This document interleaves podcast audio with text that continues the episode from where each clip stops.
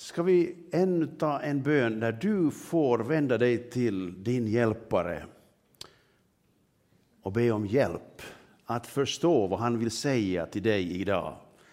Anden talar till församlingen genom ordet, i ditt inre, direkt. Kanske också genom någonting jag kommer att säga, men hur som helst så handlar det om att vi skärper våra ögon, öron ska vi säga, för att lyssna. Eller hur? Så du får be för dig själv med svenska ord eller med Andens ord. Jag vill gärna uppmuntra att tala så där försiktigt i tungor. Det är en bön som behagar Gud. Och du kanske ber saker som du inte förstod att du skulle be själv, men som Herren hör. Så låt oss be att Herren får uppenbara sitt ord idag, gör det levande för oss. Tack Fader i himlen att vi får komma inför nådens tron och be om nåd till hjälp i rätt tid. Tack för att du har sänt den helige Ande för att vara vår hjälpare, för att vi ska komma ihåg vad Jesus har lärt, vad Jesus har gjort och vad det här betyder för oss. Hjälp oss den här stunden att lyssna in vad Anden säger till oss personligen och till församlingen som gemenskap. Herre, hjälp oss att förstå vad du gör och vad du vill fortsätta att göra också ibland oss och genom oss här i Sibbo. Tack för att du har goda tankar, goda planer för våra framtidsdagar. Men hjälp oss också att gå i takt med dig så att vi kan vara till välsignelse för dem vi möter. Herre, tack för att du har gett oss ett uppdrag att göra lärjungar. Hjälp oss att hitta människor som vi kan leda vid, vid handen, eller bildligt talat i alla fall, eh, närmare dig. Så att det blir fler lärjungar här i Sibbo. Tack för att vi får vara i den här processen där du fortsätter att undervisa oss. Ge oss kraft, ge oss styrka och vision. Amen. Vi har kommit ungefär halvvägs i året, det här Jesusåret 2023. Kommer du ihåg att vi utlyste året till ett Jesusår? Mm, några nickar, det är ju bra. Ännu är vi inte helt minneslösa. Hur har det gått? Hur har det gått? Har det varit mera Jesus i ditt liv det här halvåret? Och på vilket sätt har det då i så fall synts eller märkts? Vad har du gjort annorlunda de här senaste fem månaderna jämfört med tidigare år? Jag vet inte, men du kan ju ta den här lilla manövern i din skalle, i dina tankar. Vad har jag gjort? Har jag upplevt Jesus mera? Och då har jag ju i alla fall ett tröstens ord till dig. Det är ju faktiskt mer än halva året kvar, så det finns mycket ännu vi kan upptäcka och uppleva, eller hur? Idag så ska vi tala om Jesus. Är det någon som är förvånad? Och eh, då är mitt påstående så här. Jesus är suverän. Ett fantastiskt roligt ord det här, suverän. Jag vet inte vad du förstår med det. Och jag vet inte om det är rätt översatt till finska heller där, men det är någonting av det här, det finns bara en som är Jesus. Det finns ingen annan i närheten. Det är ungefär det jag tänker. Han är över allting och eh, ja, vi kommer att komma till det här temat lite mera. I alla fall så ska vi idag bege oss till mindre Asien, vart annars? I mindre Asien på, för, på Nya testamentets tid, det första århundradet efter Kristus, hände det mycket. Det byggde, eller liksom, startades församlingar i, i, stad efter stad efter stad. Och vi kan läsa om det i Apostlagärningarna, vi kan läsa det genom Paulus brev och Petrus brev, när de riktar sina brev till människor som bor i Galatien eller Pontus eller i Efesus. Idag ska vi fara till Kolosse. Har någon varit i Kolossen? jag vet inte. Men i alla fall så har vi här en karta då på, på eh, mindre Asien, det vill säga nuvarande Turkiet, och där är olika namn på eh, olika församlingar som finns i Nya testamentet. Både de som Paulus reste till, de som Paulus skrev till eh, och andra brev som vi har, plus då de sju församlingarna som nämns i Uppenbarelseboken och så vidare, så ni kan lite navigera runt där och söka upp bekanta namn. Men det som vi ska syssla med mest idag, så det handlar alltså om Kolosse som vi hittar här i sydvästra delen av mindre Asien, eller Turkiet då, idag. I närheten av Laodicea, ganska nära Efesus och Smyrna och Philadelphia och så vidare. där är en hel rad med olika bekanta namn. Hur månne det livet såg ut i Kolosse? Vad vet vi om Kolosse? Inte så jättemycket egentligen. Eh, ändå så var det här en, en ganska betydande stad eh, på 500-talet före Kristus. En romersk stad blev det. Och man byggde till och med en, en teater, sån här, man, som ni vet, man byggde sådana halvrunda teater, eh, liksom, konstruktioner i bergssluttningarna.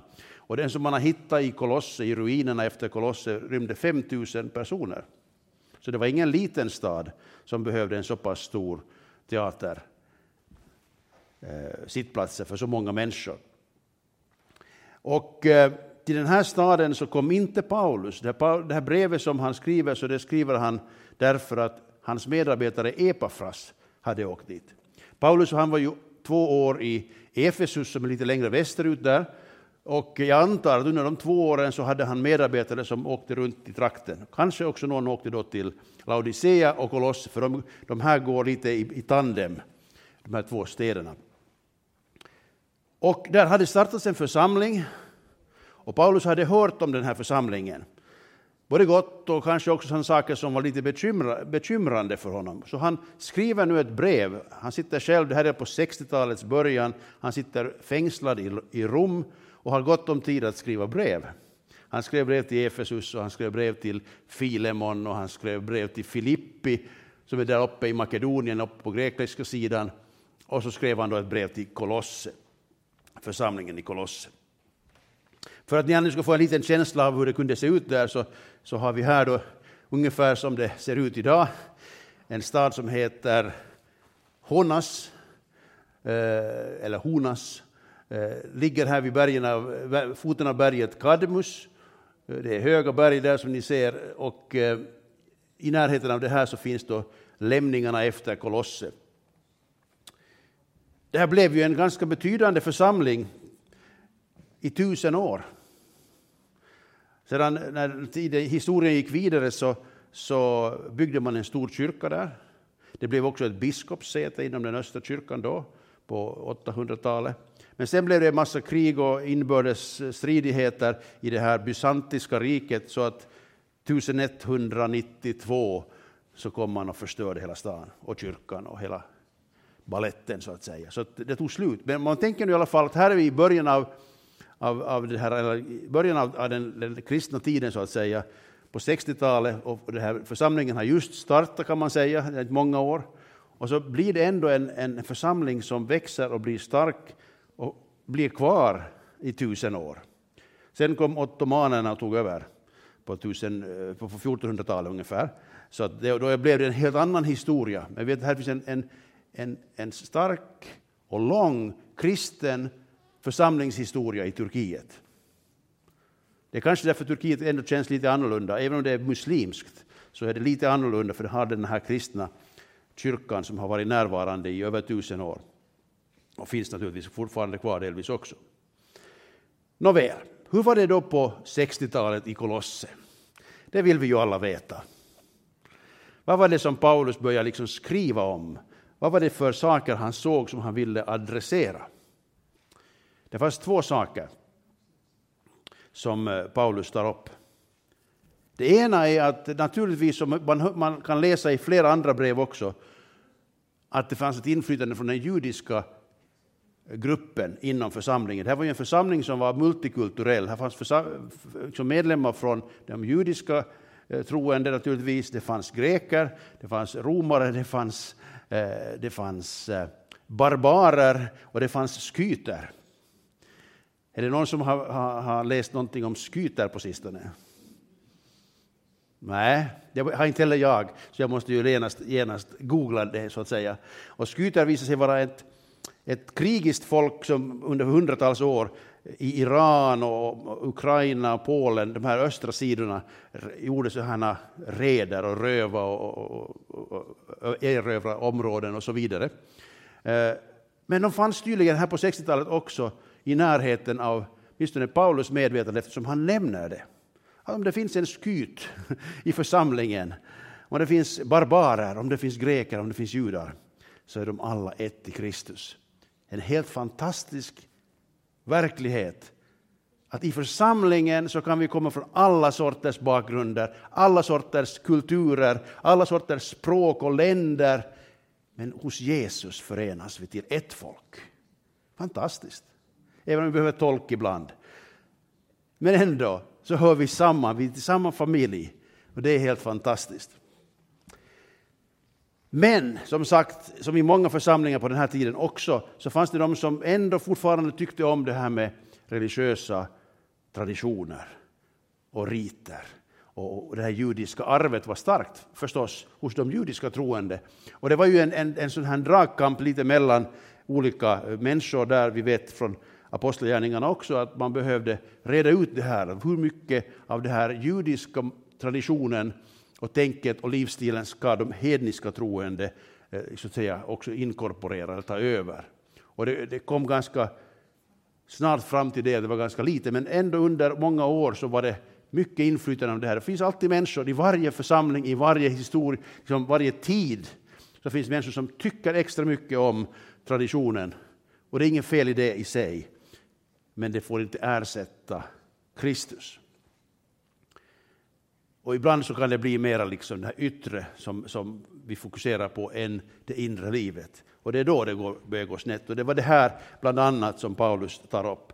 Det andra var att de levde förstås i en hednisk stad där det fanns just den här brokiga bakgrunden av alla sorters religioner och alla sorters livsstilar och alla sorters värderingar och alla sorters inflytanden från alla håll och kanter. Alla levde nog lite som de ville kanske där.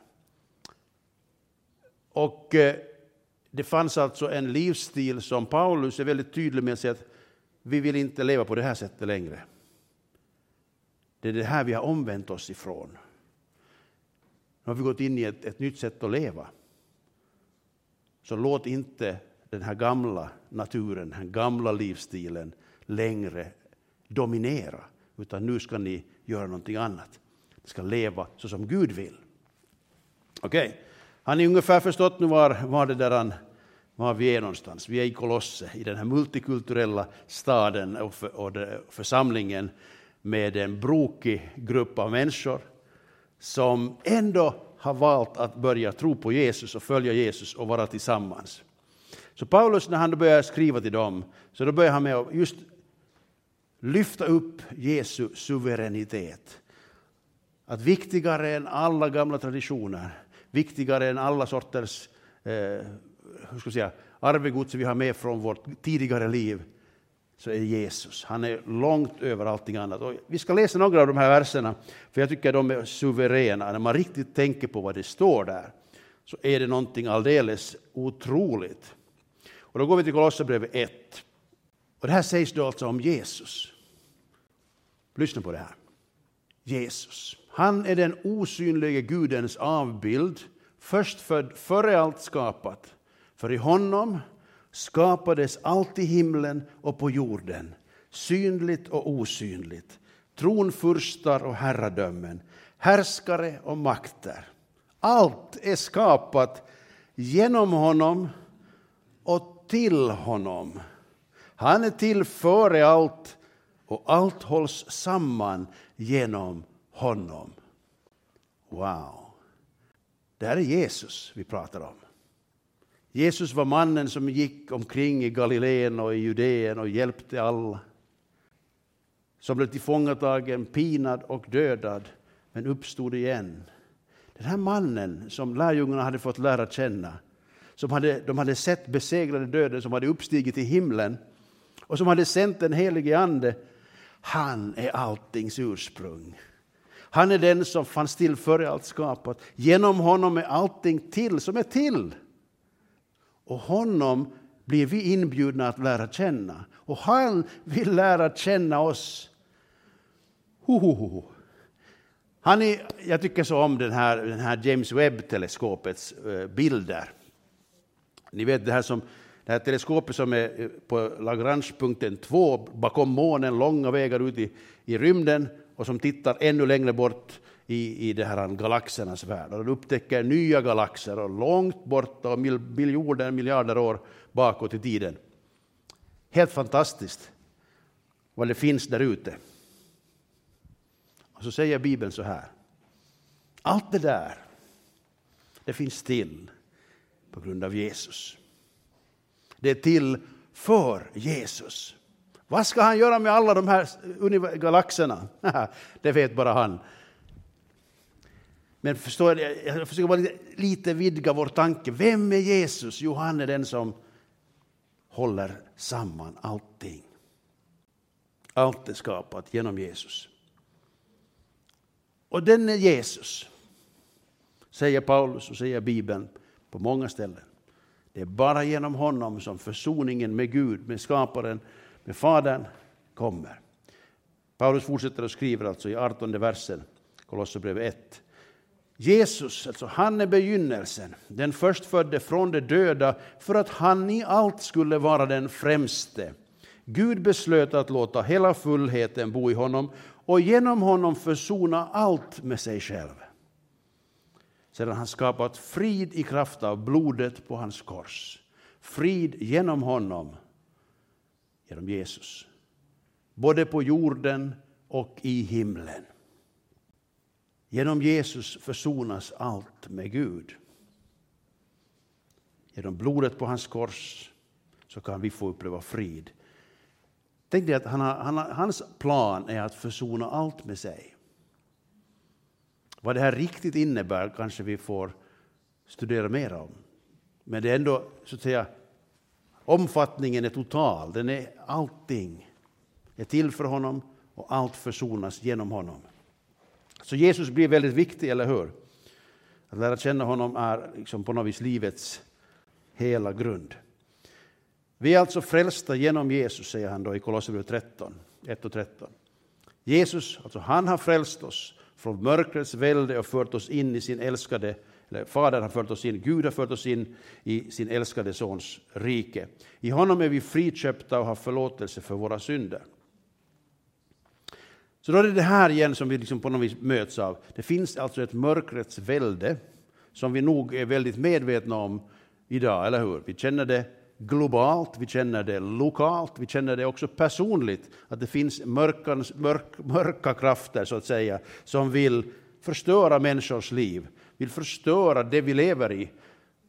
Men Gud för oss genom Jesus in i sitt ljusa rike. Det är Jesus som vi blir friköpta från all skuld, all synd, allt det här som binder oss. Och det är i honom, i Jesus, som vi får förlåtelse för våra synder få frid med Gud. Jesus är mycket, eller hur? Det finns ingen som han. Han är helt suverän. Vi läser lite mera. Vart leder det här då oss? Som Paulus också helt logiskt tar upp här. Om Jesus är bakom allt, han har skapat allt, han har försonat allt, alla med sig. Det är genom honom vi får förlåtelse för våra synder. Det är han som ger oss evigt liv. Det leder det till att han också blir vår auktoritet. Eftersom han vet bäst, kan mest, så behöver vi helt enkelt förstå att lyssna på honom och lyda honom. Och Paulus säger så här då i Kolosserbrevet 1 och 18. Han är huvudet för sin kropp, församlingen. Också ni som en gång var främmande och fientliga till sinnet genom era onda gärningar, också er har han nu försonat med sig genom att lida döden i sin jordiska kropp. Han vill föra er fram heliga, fläckfria och oantastliga inför honom, om ni verkligen står fasta och grundade i tron och inte låter er rubbas från hoppet i det evangelium som ni har hört och som har predikats för allt skapat under himlen och som jag, Paulus, har blivit satt att tjäna. Han är huvudet för sin kropp. Det slog mig en sån här sak. När det talas om att Jesus är huvudet för sin kropp, församlingen, det är just det uttrycket som används. Hur uppkommer hans kropp? Det kommer genom att det är flera människor som samlas i hans namn, bildar en gemenskap av lärjungar, en församling. Det är liksom plural. Hans kropp är plural, det är alltid fler, eller hur? Och för det vill han vara huvudet. Jag tänker på det här när vi tänker på församlingens roll här på jorden. Det är att lyssna till huvudet, eller hur? Ställa sig under huvudets auktoritet. Tro på honom, följa honom, lyda honom, göra det han säger. Det är liksom kroppens roll och då behöver vi, när vi kommer samman, göra allt vi kan för att höra vad han säger. På något sätt ta det på allvar och följa hans uppmaningar. När han som har skapat universum, han som har försonat allt med sig, när han säger jag vill komma till er. Och jag vill göra genom er det här som jag har planerat också till en verklighet i er, i er liksom närmiljö och i ert liv. Om Jesus är auktoritet, om han liksom sätter oss in på en ny bana i ett nytt liv, i ljusets rike, i hans rike, då har vi fått en ny källa för våra tankar och för vår vilja. Och jag tänker så här väldigt enkelt, att det är väldigt många människor som skulle få, behöva få en ny källa för sina tankar. Därför att tankarna de har, och som vi ofta ibland också ibland känner av, fylls på av mycket onda saker. Besvikelser, bitterhet, smärta också naturligtvis, rädsla, avundsjuka, hat. Det finns många negativa källor i människors liv. Känner ni igen er i tanken? Har vi mött sådana människor någon gång på gatan och någon gång i spegeln? Jag vet inte. Hur som helst så är det nog så att jag också upplever att jag behöver nog få koppla mig till Guds källa med mina tankar. För att min vilja ska bli mera lik det som är hans vilja. Och det är det här som Paulus vill uppmana människorna i Kolosse att om ni nu har uppstått, står det i kapitel 3, verserna 1-4. Om ni nu har uppstått med Kristus, sök då det som är där ovan, där Kristus sitter på Guds högra sida. Tänk på det som är där ovan, inte på det som är på jorden. Ni har ju dött och ert liv är dolt med Kristus i Gud. När Kristus träder fram, han som är vårt liv, då ska också ni träda fram i härlighet tillsammans med honom. Det är så otroligt mycket i de här texterna som man skulle vilja kunna gräva i länge. Men vi tar några saker i alla fall här. Sök det som är där ovan, det som är där i himlen. I Fader vår bönen så ber vi, låt din vilja ske som den sker i himlen, så också på jorden, eller hur? Då måste vi börja liksom ta reda på vad är Guds vilja? Vad är det han gör där uppe? Vad är det han vill? Vad är det som händer i himlen? Och hur kopplar det till mitt liv? Nog är det väldigt många människor som bara koncentrerar sig på den här världen, den här tiden, att jag liksom får den här dagen, den här veckan. Och jag menar, man är kanske inte, gör det inte av vilja, utan man är helt enkelt fångad i en ganska liten värld. För man har inte hört om evangeliet som säger att det finns en som har skapat allt, som har en plan för hela evigheten för dig och han bjuder dig in i, din, i sin gemenskap. Hej, han har, han har svar på dina frågor, han har lösningar på dina problem, han har kraft för din svaghet och han har försoning för dina synder. Han kan ge dig frid som du söker på alla möjliga andra sätt. Han kan ge dig glädje som inte är skadeglädje utan är riktig glädje. En helande glädje. Tänk på det som är där ovan, inte på det som är på jorden. Ni har ju dött och ert liv är dolt med Kristus i Gud. Paulus säger till och med på ett annat ställe att han har satt oss i Kristus på Faderns högra sida. Det är en, det är en, det är en, liksom en, en tanke som är svindlande. Att genom Jesus så är jag väldigt nära Fadern. Så nära att jag inte behöver skrika ens, han hör mig. wow.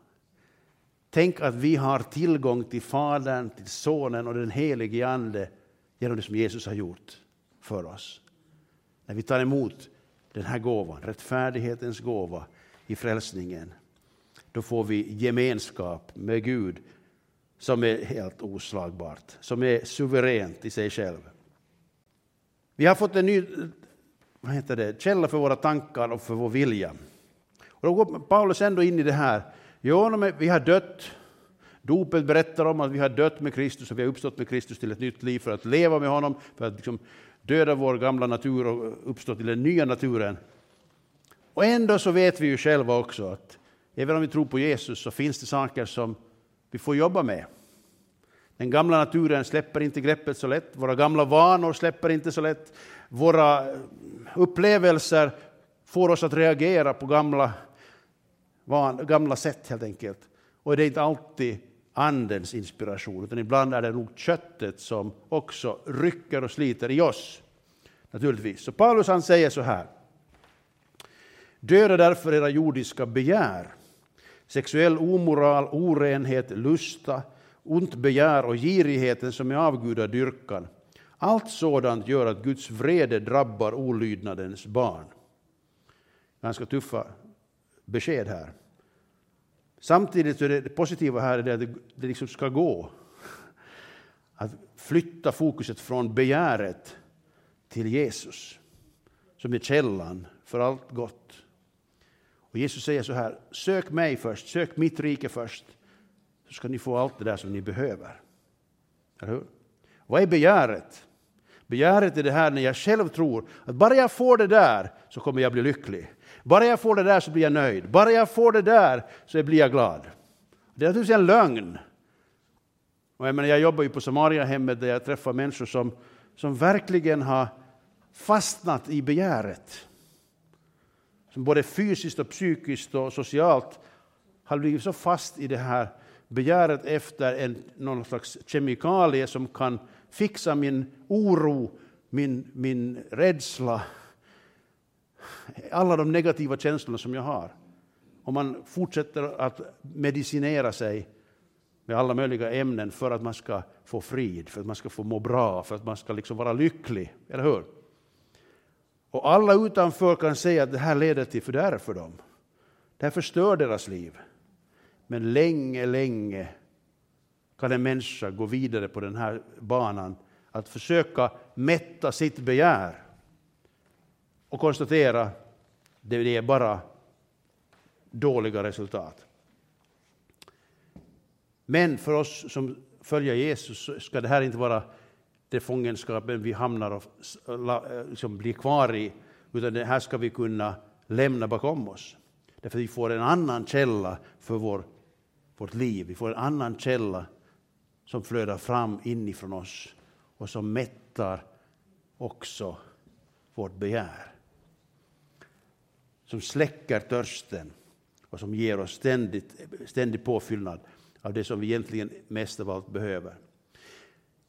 Bland de här sakerna vandrade också ni en gång när ni levde i dessa synder. Men nu ska ni också lägga bort allt detta. Vrede, ilska, ondska, förtal och fräckheter från er mun.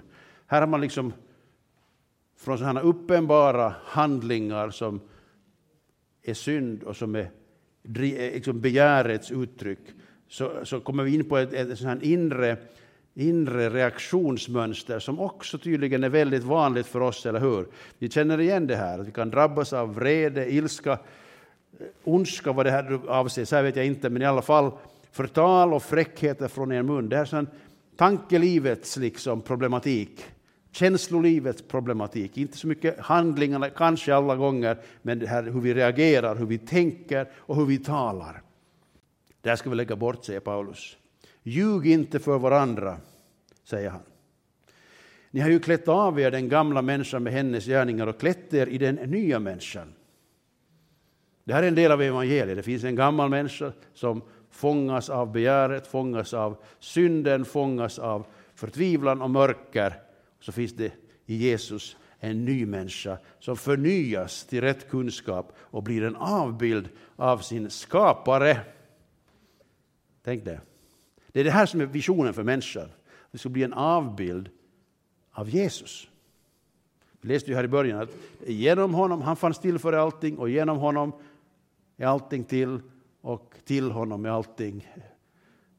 Och det är till hans avbild som vi blir kallade.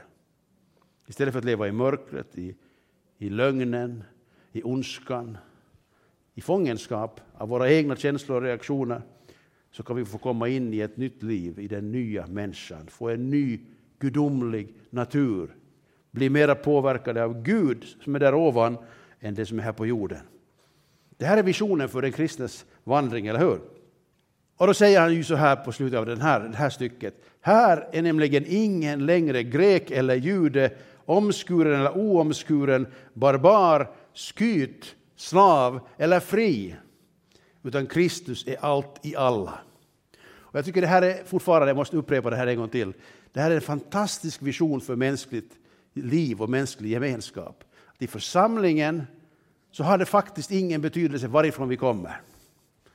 Hur vi ser ut, vilket språk vi talar och vilken kultur vi så att säga har vuxit upp i och blivit påverkade av och präglade av. Utan i Kristus, Kristus är allt och i alla. Hän on kaikissa, står det på finska. Det, det säger det väldigt tydligt. Det är det som gör att människor av olika bakgrund kan försonas, även om det finns historiska motsättningar, därför att människans ondska har gjort att det finns strider, det finns hämndcirklar och cyklar och olika saker som man vill så att säga upprätta. Jag menar, tar vi, tar vi nu bara det här som, som så att säga pågår i Ukraina just nu, så det är ju en, det är ju en, en, en illusion alltså av storhet som någon vill upprätta på nytt. Något imperium som någon vill tycker att det är viktigt att på något sätt återupprätta. Och för det är man beredd att offra hundratusentals människors liv förstöra länd, stora, stora landområden och orsakar extremt mänskligt lidande. För vad då? För vad då? För att man tror att man har någon slags specialrättigheter, för att man tror att vi är bättre än de där. De där ska underkasta sig oss och göra som vi säger, för det är vår rättighet på något sätt. Vilken, vilken, vilket bedrägeri man gör åt sig själv och åt sitt folk. Det är sorgligt. Det är sorgligt. Men det är det som hör till mörkrets rike. Det är det som hör till lögnens rike. Men Gud kallar människor och oss att hjälpa oss själva och varandra och andra att komma in i ljusets rike, där det inte är någon skillnad. Där grannfolket, där grannkommunen, där grannhuset är en del av det som finns i Kristus. Som är försonat med Kristus, försonad med Gud genom Kristus som är min bror, som är min syster. Även om vi talar olika språk och har lite olika saker och ting. I Kristus är vi alla förenade. Och man behöver inte drivas av de här begären som helt klart spelar in i, i kriget, eller hur? Och vad säger han då? Istället för allt det där tråkiga som vi har stannat hos en stund, så säger han så här, klä er, en aktiv sats, eller hur? Klä er, en uppmaning. Därför som Guds utvalda, heliga och älskade i innerlig barmhärtighet, godhet, ödmjukhet, mildhet och tålamod. Ha överseende med varandra och förlåt varandra om ni har någonting att, att, eh, att förebrå någon för, ska det vara, tror jag. Så som Herren har förlåtit er ska ni förlåta varandra. Och överallt detta ska ni klä er i kärleken, bandet som förenar till fullkomlig enhet. Låt Kristi frid regera era hjärtan och var tacksamma. Låt Kristi ord rikligt bo hos er med all sin vishet. Undervisa och förmana varandra med salmer, hymner och andliga sånger och sjung till Gud med tacksamhet i era hjärtan. Och allt vad ni gör i ord eller handling, gör det i Herren Jesu namn och tacka Gud genom Fadern. Gud Fadern genom honom. Vilken annorlunda värld, vilken annorlunda, annorlunda liv som eh, Paulus målar upp här. Istället för att fastna i begären, fastna i lögnen, fastna i, i liksom det här negativa så finns det en möjlighet för oss att börja aktivt klä på oss barmhärtighet, kärlek, godhet, ödmjukhet, mildhet och tålamod. Vem vill inte leva i en sån gemenskap? Det är fantastiskt. Det är himmelsk gemenskap, kan man lugnt säga. Och det här är församlingen kallad alltså att leva i. Men det sker ju inte av sig själv. Det är inte bara så där simsalabim så är det här. Utan det här handlar om ett aktivt val som vi gör varje dag och som vi jobbar på hela livet. när vi inbjuder Kristus att ta form i oss. Eller hur? Så att hans sinne börjar prägla våra tankar. Och vi börjar tala och handla, till och med känna som han. Okej. Okay. Avslutningsvis, några frågor igen. På tal om Jesusåret. Hur har det gått så här långt? För att allt det här goda ska ske, för att allt det här, den här processen ska fortsätta i oss, att vi får klä oss i allt det här som Paulus just precis nämnde här. Hur har det gått det här året? Har du talat mer med Jesus än tidigare? Har du lyssnat mer till Jesus? Har du upptäckt mer om Jesus? Har du upplevt mer av Jesus eller med Jesus? Har du tänkt mer som Jesus? Har du talat om Jesus? Mer om Jesus? Har du gjort mer som Jesus? Och har du hjälpt någon till Jesus? Om vi nu har ett Jesusår finns det många olika aspekter på vad det betyder att det blir mera Jesus i våra liv. Men jag tänker så här att den här, tänkte jag, det här brevet som Paulus skrev till Kolosser kan hjälpa oss att förstå hur viktigt det är att vi har en, rätt kunskap om Jesus. Att vi förstår att vi behöver Jesus. Vi behöver mycket mer av Jesus. Och, och, och den helige Andes uppgift är faktiskt att ta allt det där som Jesus undervisar, det som Jesus är, och uppenbara det för oss. Visa det för oss, påminna oss om det. Det är därför vi behöver helt enkelt också lära känna den helige Ande, för att vi ska få mer av Jesus. Eller hur? Vill du ha mer av Jesus i ditt liv? Då behöver du umgås med den helige Ande, för han, hans uppgift är att föra in mer av Jesus i våra liv. Och jag skrev här i, vår, i, i, i det här sommarbrevet, i församlingsbrevet, om att jag gärna vill uppmuntra oss alla att verkligen umgås också mer med den helige Ande och be i den helige Ande. Be i tungor om du har den gåvan, eller be om den gåvan om du inte har den. För det är också genom den vägen som Jesus kommer närare, närmare. Det är på det sättet som Gud uppenbarar vem Jesus är. Så vi tar avstamp i det som Paulus beskriver här om Jesus. Hur han fanns till för allting. Och hur allting är till för honom. Hur han har försonat allt med sig. Och hur han vill föra oss in i sitt rike och låta oss bli klädda i hans natur. Wow, vilken Jesus! Ska vi be att Herren får fortsätta sitt verk i oss. Att han får komma närmare oss, han får uppenbara för oss, att han får börja tala in i våra liv personligen, men också i församlingen generellt, så att vi förstår vad hans goda vilja är för oss och för våra grannar, för våra vänner, ja, för våra ovänner, om vi har några. Att Guds vilja skulle ske. Tack Jesus Kristus. Det är förunderligt det här perspektivet, Herre, att du är bakom allting. Du har skapat allting, du är med i allting och det är allt till för dig.